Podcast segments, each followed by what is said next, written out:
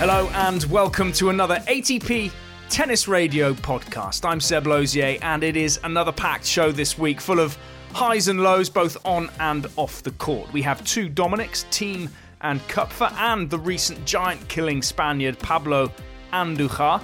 But we start with the man he beat, and there is arguably no bigger name in the game of tennis. It wasn't quite the fairy tale comeback in Geneva this week, losing in the early rounds, but nonetheless, if the past year has taught Roger Federer anything, it's to take things one step at a time. Before the tournament, we caught up with the Swiss great about a whole host of things, but starting with his comeback from injury. It's been a long year in some ways, especially rehabbing, being on crutches once and then for a second time.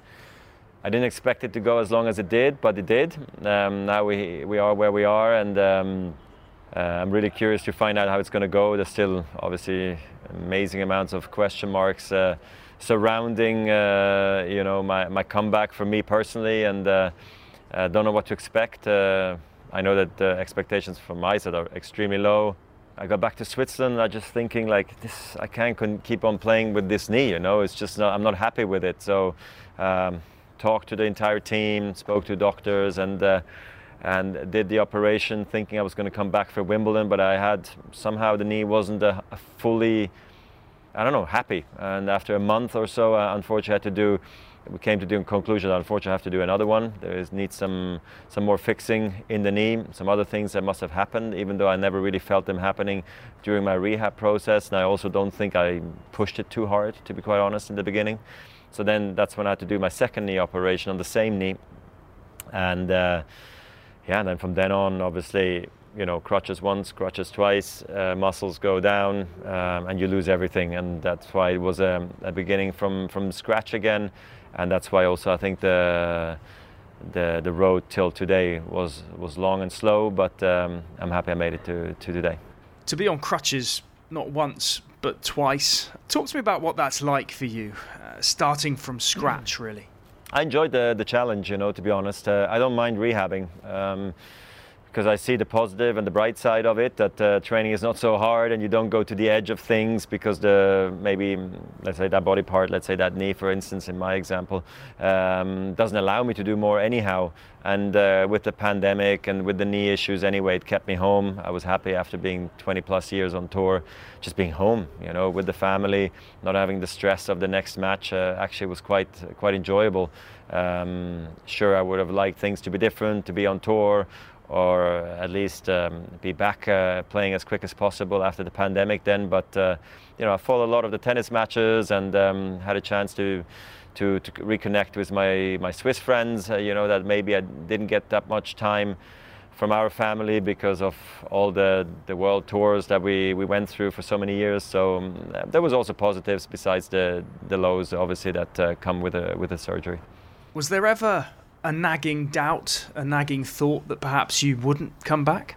You always do have doubts, when you have surgery. There's always days that you feel better and worse, but I think overall I'm a very positive person. I have a great team around myself, wonderful family. So I'm also very distracted, and the idea was to be fully fit again one day for life, or for tennis. So equally important to me, actually life's a little bit more important to me.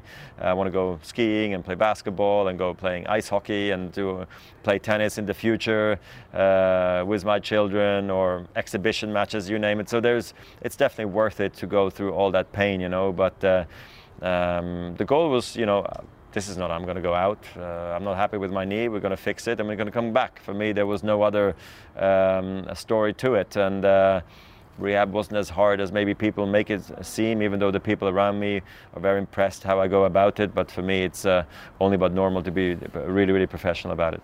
You talk about getting fit, not just for tennis, but for life in general. Being a father, being a dad, how much of a motivation was that too? No, it's just, it kept my day busy as it was. I wanted to get off the crutches. I wanted to get back, so I could play tennis again, jogging again. The simplest thing, jump over one hurdle, then maybe jump over two hurdles and then do the first sprint. These are all nice moments. And while I was doing that, I had a lot of time for other things, you know, for projects, for the foundation, for things with my wife, my life, things to reorganize, reshuffle, figure things out at home that maybe I didn't have time for, that you always, you know, let somebody else take care of it, but now that you're home, you can do it. And so my days were really, really busy, and no problem for me to go twice or three times to the gym quickly to work on my knee. It was actually a pleasure to quickly move around a little bit. You're back out on tour now. You're moving, you're hitting. Physically, how are you feeling? Good, you know, otherwise I wouldn't be back on tour, so I must be feeling good enough, otherwise I wouldn't put myself in this position. So I'm really curious to find out how it's going to go. I really don't know myself yet, and my first goal is really from now all the way till Wimbledon, use this time the best I can to build up step by step. So I'm just going to really take it one day at a time.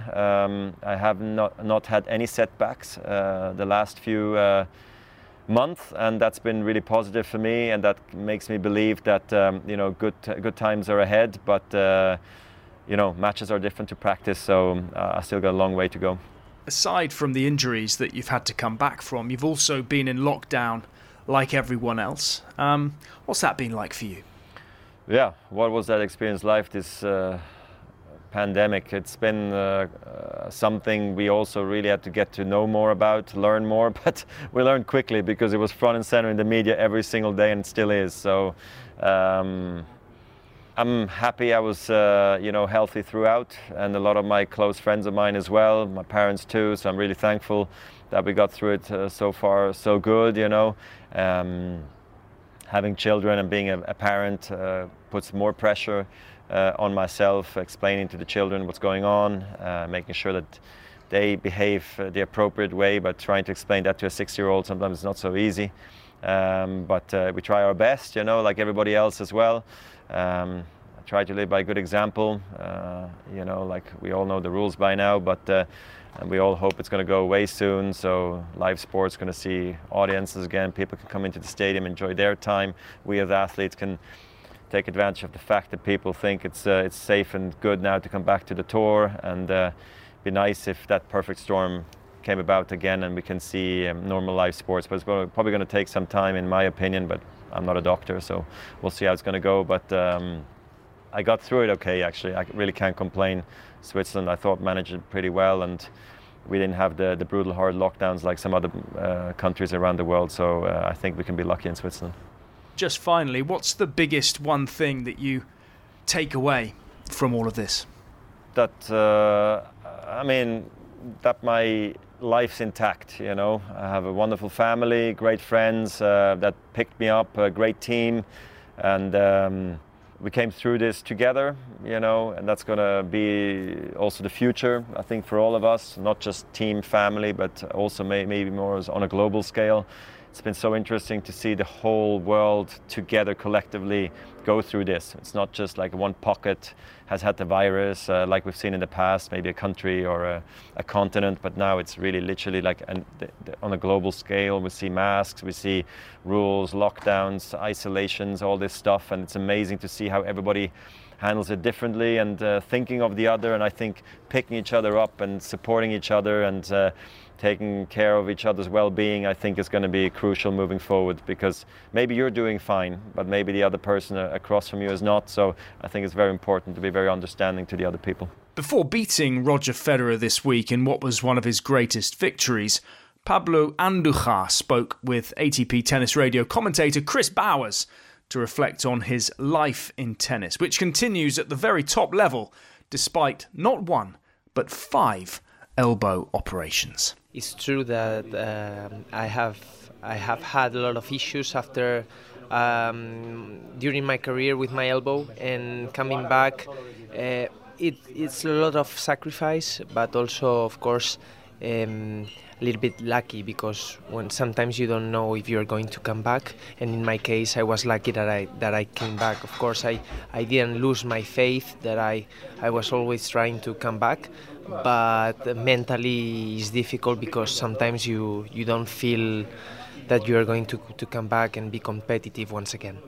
What allowed you to keep the faith? What kept you going in the lowest moments? I think the fact of being a father and having a small child that during those days made me a little bit give value to other things, and that in a way the pressure I had, I didn't have it after the birth of my little boy. But some people could say that it works the other way. You are over 30, you obviously have spent all your life playing tennis. That might have been a good time to stop when you had a son, but you still had the desire to go on. Well, the thing is that I wanted to finish my career in a good mood, in a good way, like saying, okay, I did everything I want, I tried to do to be competitive once again. So I didn't want to finish my career without trying. And in that way, I tried, and finally I'm here. So you know, you never know what's going to happen, but in my case, at least I wanted to be sure I did everything the right way. And then you won the tournament in Marrakesh, which was amazing. Your fourth tournament, the first one since all the elbow problems. Did you ever feel at that stage, maybe I have achieved what I need to end well? You obviously had the desire to go on after Marrakesh. Now the thing is that I want to continue at least until my body says enough. But it's true that it's like a story, and that's the end, no? But in a way, I can retire. I think being happy with myself. I tried to come back, and then I came back, so I'm happy. But now I'm trying to make it last as long as possible, and that's the way I try to manage it and try to practice every day to. Like give value to all the moments here in these kind of tournaments. And now the only thing that I think about is to be healthy, and that's the most important thing. You give value to those things, not to be healthy, because when you're not healthy, you're not happy. But you talk about the sacrifices. I mean, yes, you're healthy, but you have to put so much, everybody in the top 100, everybody in the top 500, put so much effort in, make so many sacrifices. And you had a second child, and you're still putting the sacrifices in to be a top-level tennis player. Yeah, but in that case, having a child is not a sacrifice. I mean, the one that sacrifices every day is my wife. That's the one who's taking care of most of the days of them. So for me, I take it in a way, in a positive way. Otherwise, I wouldn't go for the second child. And for me, it's been something that it releases me, as I told you before, the pressure. And having a second child gives me more happiness and everything in my career. Now I think it's thanks to those two kids that I have, no? Like they give me that support, that and that those sacrifices that you have to make to be in the top 100, as you said, it's easier to make them. So if there's one thing that you'd like to achieve before your body tells you this really is time to stop, what would it be? There are so many things that I didn't achieve in tennis, so. I mean, in the results, maybe try to be a better player than I was before. No, not only in the rankings but also as a tennis player. But I don't play during all the year 100% because sometimes I have to stop because of my body. So yeah, that's. Mostly the most important thing, to be a better player than I was before the surgery. On iTunes, Spotify, TuneIn and ATPtour.com, this is the ATP Tennis Radio Podcast. At his best, Dominic Thiem is one of the major forces in tennis, and certainly on a clay court. But after bowing out early in Lyon this week, the Austrian has said that he's going back to the drawing board to try and iron out some of the highs and lows. Short on confidence, his current form is certainly a long way from where it was when he won his maiden Grand Slam in New York last year, and even from where it was when he came tantalisingly close months before that in the final at the Australian Open. Tennis-wise, it was almost a perfect tournament for me. What a performance from the Austrian. Beating three top 10 guys, Gaël, Sasha and Rafa. Dominic Thiem comes through a titanic battle. What a week it's becoming. Then playing a great finals against Novak, losing 4-6 in the fifth set with having great chances. That was very, very difficult to digest. That's his third major final now that he's lost. Because I was starting to doubt a little bit and starting to imagine what happens or what I think about my career if I never do it after having this great chance now.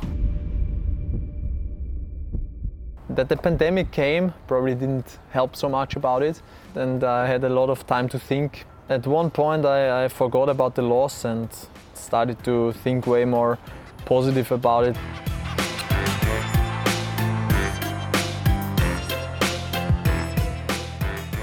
The decision came that US Open gonna happen, so then I had a new goal to prepare for, and I said, yeah, I'm gonna travel to New York, gonna try my best there, and maybe the big dream is coming true there, and that's how it happened.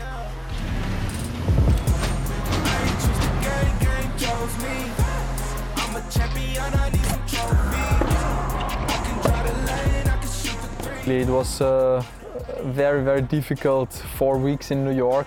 A huge change as for all players, I guess. I mean, we were used to the packed stadium, and then out of a sudden we live the bubble life. We play in front of an empty stadium, especially in New York. It's pretty tough.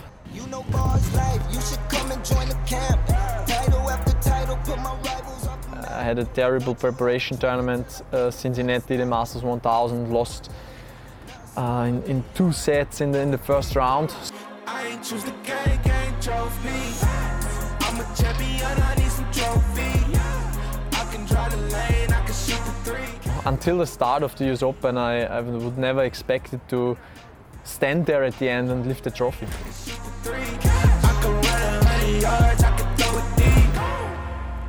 I think everybody else declared me to be the favorite, but myself, I knew how good Sasha is, how difficult it is to play against him. So the pressure was huge. I really thought that this might be my final chance. I really don't want to lose 4 major finals in a row, and then that crazy match came up. It was a very, very tough one. What an exhibition this is so far! Huge relief, obviously, in the beginning, and that was the feeling I had for the first 10 seconds, and it's the biggest title I've ever had, the biggest dream ever came true. What a moment for Dominic Thiem, the pride of Austria. Now, I mean, I approach almost every tournament with the belief and the goal to win the title, and I guess that I still have to get used to that pressure and everything, because I needed quite a long time, maybe longer time than other guys, to reach that stage, to win a Grand Slam title, to be the favorite in many, many tournaments.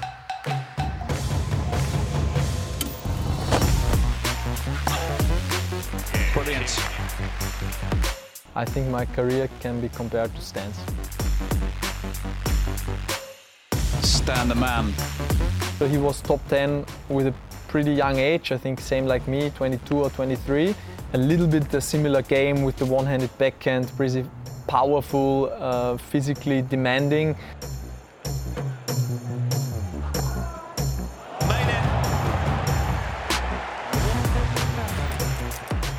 But it still also took him quite a while to make the big breakthrough with the first major. And after he did that, he had 5 amazing years where he was playing well in all the big tournaments, win 2 more majors, and that's my goal, that I can use the huge boost the US Open gave me.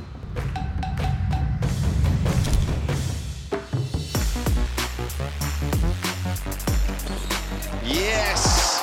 Dominic Thiem produces an absolute masterclass. Now the biggest goal coming is probably the French Open, because It's a tournament I've had great results in the past.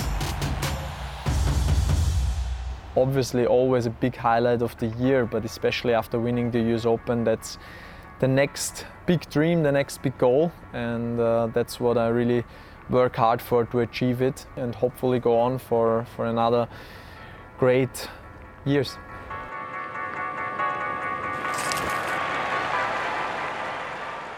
From one Dominic to another, and from Austria to Germany. At the age of 26, Dominic Koepfer seems to have made a breakthrough. At least that is what Paul King put to him. Yeah, obviously it took me a while after college to grind through futures, qualies and futures, future main draws and challenger, the same thing. I was in qualies for a while, and then now it's my fourth year on tour, I think. So I was starting to get a little more experience on the big tour with the big guys, playing the biggest tournaments there are, and it's exciting to see that I can win matches at these levels too. What's been the change? What's been the sort of main reason, do you think, for this sort of upturn in results recently? It's just experience. I think it starts with the lower level tournaments. You're not used to playing those guys, and then you work your way up and you play better and better guys every week, and you got to have a consistent level and you got to bring it every week if you want to keep up with those guys. And I'm starting to put it together a little more, and it's hard work and practice, consistency in practice, and then bringing it on the match court. As you say, you came through that college system in the States, so not so many of the players that come through that route, but how effective is that? How good a sort of learning school was it for you? Yeah, for sure. I mean, I wasn't great in juniors. I didn't play a lot. I was doing a lot of different stuff. Didn't play ITF tournaments or junior tournaments. I was doing a lot of different sports, and then obviously college helped me kind of get better and work my way up there. And I started to believe that I could win matches, and obviously college you play a lot of matches. That really helped my competitive drive. I was able to play and practice with a team every day, which was really helpful for myself. And I thought that was the best decision I could have done in order to give myself a chance on the pro tour, and obviously somehow worked out. I mean, it was actually over in the States, wasn't it? One of your recent breakthrough tournaments, of course, the 2019 US Open. I mean, talk us through that tournament back there. That was an incredible run for you. Yeah, it was only my second Grand Slam qualies. I came through qualies and didn't have a lot of expectations. Was playing well the weeks before. Made a finals in Aptos at a challenger level. Lost to Stevie Johnson, who was, I think at that time, was ranked 50 in the world. So it was a good match, good tournament. Had a lot of confidence, and then obviously. I started off well in the first round of qualies, Ryan Harrison, Nicolas Mahu, and then I think I beat Uchiyama in the final round of qualies. First time I qualified for a slam. It was obviously exciting. I was happy to be in the main draw, and then from there on I was in a tunnel. I was really focused, and everything went my way, and I somehow fought through the first round. I think the first round was definitely the toughest one, until I played Medvedev in the fourth round, where I was struggling physically after, I think, 7 matches I played in, 10 days or whatever it was. And it was just exciting to see that I could do it at that level. How tough is that for a player who isn't, obviously you need to be at the top of your game to be getting runs like that. How tough is it physically when you're not used to that intensity of so many matches in such a short space of time? Yeah, it is. I mean, it gets more intense every week. The better the player that you play, the harder it is to find a way to win. And those guys, they never go away. They battle the entire way, whether it's 2 hours or 3 hours on court. They're there every single point, and I think that's the biggest difference between the Challenger Tour and the ATP Tour. There's so many guys that just are good at tennis, but they somehow put it together for 3 hours in a row, and that's what makes it difficult to get wins on this level and just pull through in the end. Yeah, I mean, last year was a difficult year for everybody in terms of playing time, but one of the comeback matches, of course, Rome last year, was another incredible run. I just wanted to talk to you about that match against Novak Djokovic. Took him to 3 sets. I mean, matches like that must give you so much confidence. Yes, for sure. I played great qualies already. I beat, I think, a few top 100 players in qualies, and then battled my way through against Alex de Moore, 7-6 in the third, Gilles Simon, 7-6 in the third, I think it was. There's a lot of tough matches, and then obviously Novak Djokovic, one of the greatest in our sport. I had a tough time in the beginning, and then somehow found a way to get through it in the second set, and then obviously in the third set it didn't work my way. at the end it didn't go my way, but I thought I played a great match and I took a lot of confidence with it from it, and yeah, it just from there on I started believing a little more that I could hang with those guys, even the top guys in the top 10. And then moving up to this year, you had another great run in Acapulco. One thing I noticed when you're on court, you're very vocal with yourself. You're very sort of passionate. It's, don't always see that with some players. Is that something that you sort of need on court to sort of spur yourself on? Yeah, for sure. I mean, sometimes it goes the wrong way too. Sometimes I'm too vocal in a negative way, but I need the positivity. I need to be fired up in order to play my game. I'm a pretty physical player, I would say. I'm not like the smoothest guy on court, but I come over fighting and I fight my way into matches, and yeah, I just try to grind the guys down, and I definitely need the positivity, and obviously with the positivity on court comes the negativity, but yeah, I've done a better job over the last few weeks and months to keep the negativity to its lowest, and yeah, try to be as positive as possible, and definitely helps me get through those matches. You're listening to the ATP Tennis Radio Podcast. Available on iTunes, Spotify, TuneIn and ATPtour.com. Finally this week, we hit the doubles court, when New Zealand and Marcus Daniell reached the Australian Open quarterfinals at the beginning of the year with partner Philip Oswald.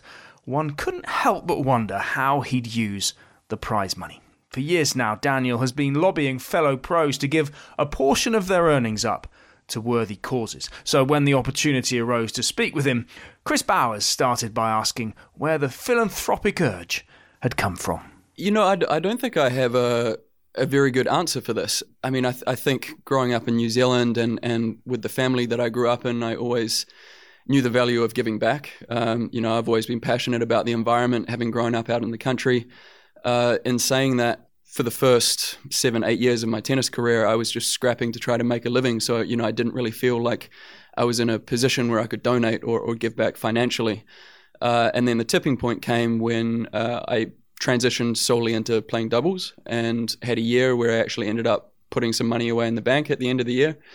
And when I felt that small measure of financial security, I got overwhelmed by a feeling of desire to give back, to do something to give back, because tennis, you know, we have to accept it is quite a self-absorbed, self-centered sport, and necessarily so.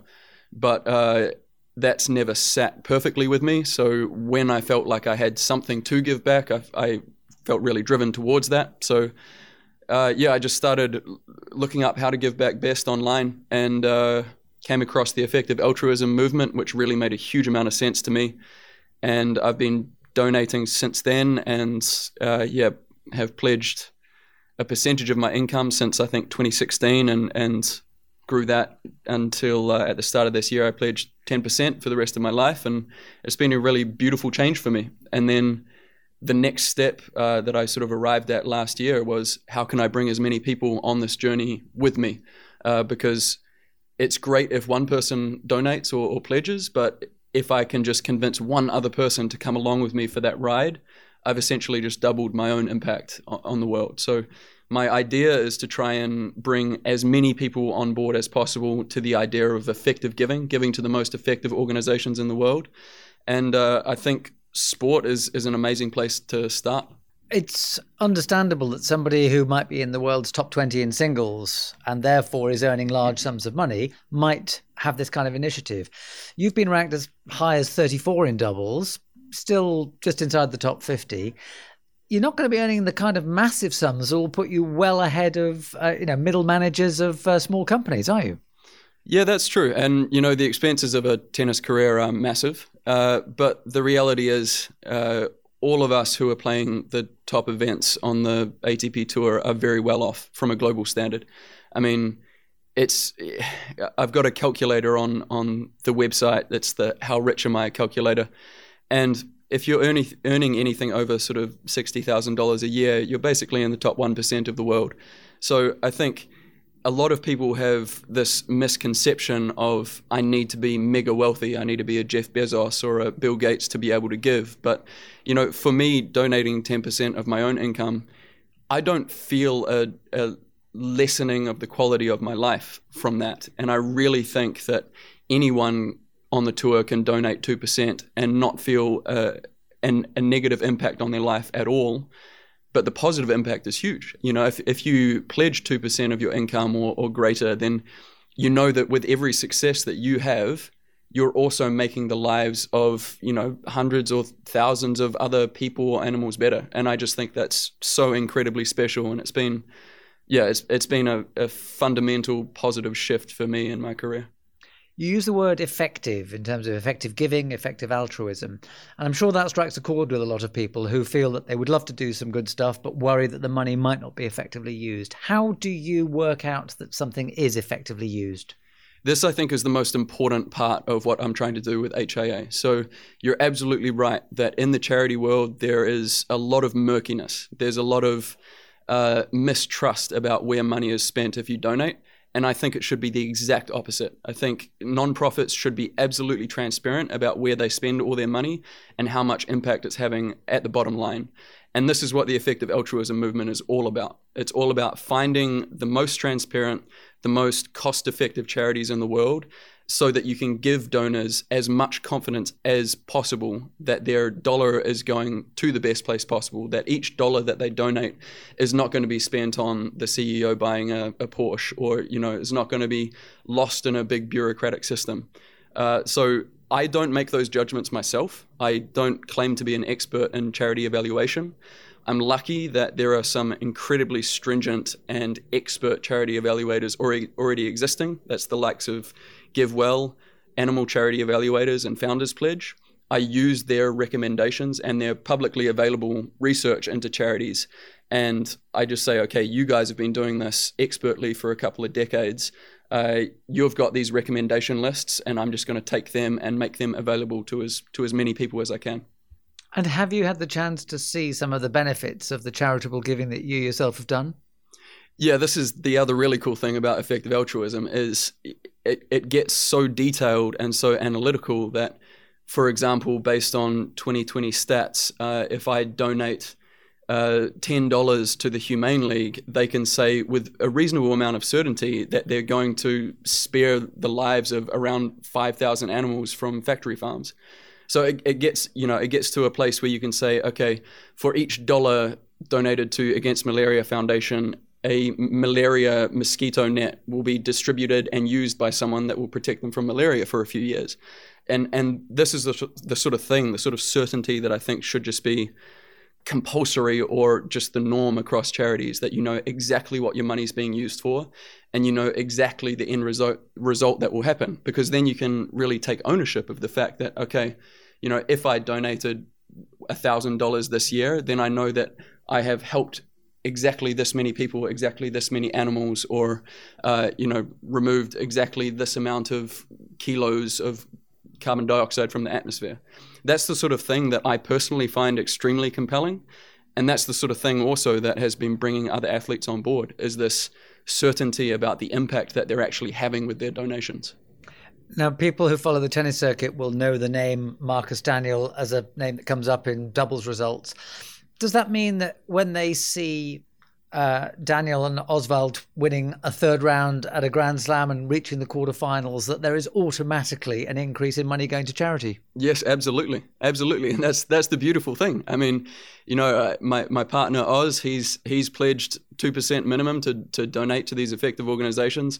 I've pledged 10% minimum. And so, you know, by us making the quarterfinals this year, I am going to absolutely screw up this mental arithmetic, but, you know, I think it is thousands of dollars towards effective organizations at the end of the year. And that, to me, is just such a beautiful thing.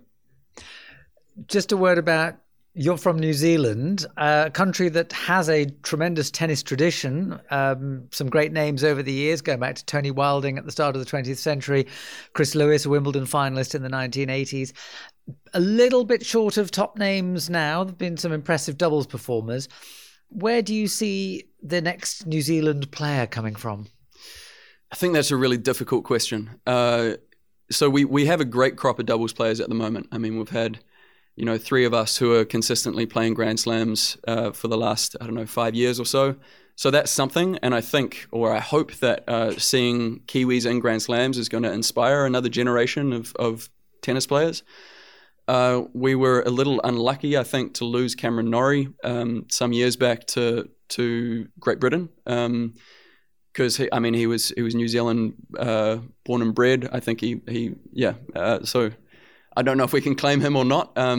But it is difficult when you're a country that's 24 hours flight away from Europe, or 12, 18 hours flight away from America, to get the experience when you're growing up, to get the benchmarking of, okay, this is the level, like this is where I actually need to be. Because my experience growing up was I was one of the best juniors in the country, and I didn't really have to put a huge amount of effort into it.